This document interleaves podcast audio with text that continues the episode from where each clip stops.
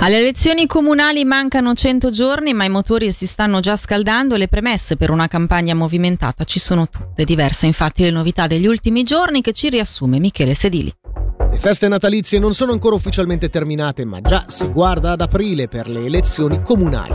E proprio in questi giorni sono diverse le notizie gli annunci emersi che permettono una campagna decisamente movimentata.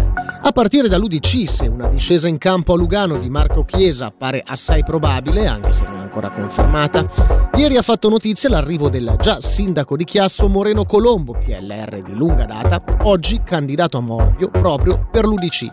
Sempre a Lugano, come riporta il CDT, non dovrebbero invece esserci particolari sorprese per il centro. Il presidente Paolo Beltraminelli ha infatti riferito che non intende correre per il municipio, non favorendo dunque una concorrenza con Filippo Lombardi.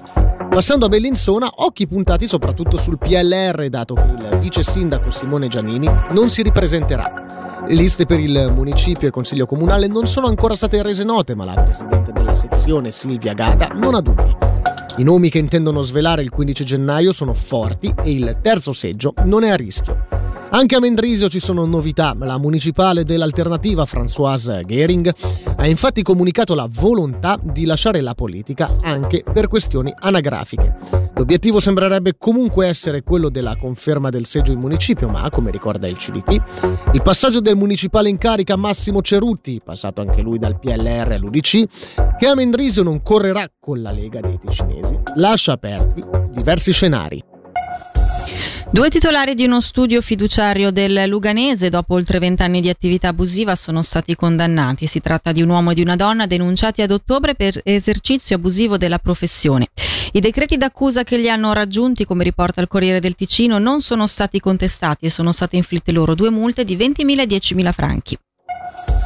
Il municipio di Locarno istituirà un gruppo strategico interdisciplinare per celebrare il centenario del patto di Locarno nel 2025. Il team sarà coordinato dai municipali Nancy Lunghi e Nicola Pini. I Verdi, che sul tema avevano presentato due interrogazioni in Consiglio Comunale, chiedono che non rimanga un evento a livello locale ma di respiro internazionale. Sentiamo allora la capo di Castero Cultura di Locarno, Nancy Lunghi ma l'idea anche nostra è di dare all'evento quella che è la portata internazionale, che era anche la portata internazionale del convegno sulla pace. E quindi al di là di invitare nel convegno persone dall'Europa e dal mondo e che possano portare dei, delle tematiche interessanti riguardanti la pace, sarà anche quella di coinvolgere i paesi che erano stati coinvolti, quindi Germania, Francia, Italia e Inghilterra, con dei mo- momenti commemorativi importanti. Tra questi, peraltro, una delle idee è istituire un premio per poter premiare eh, in particolare giovani studiosi o, o persone che si sono distinte per questioni riguardanti la pace e quindi anche in questo senso un'apertura verso l'estero. E dalla redazione per il momento è tutto, prossimo appuntamento con l'informazione tra meno di un'ora.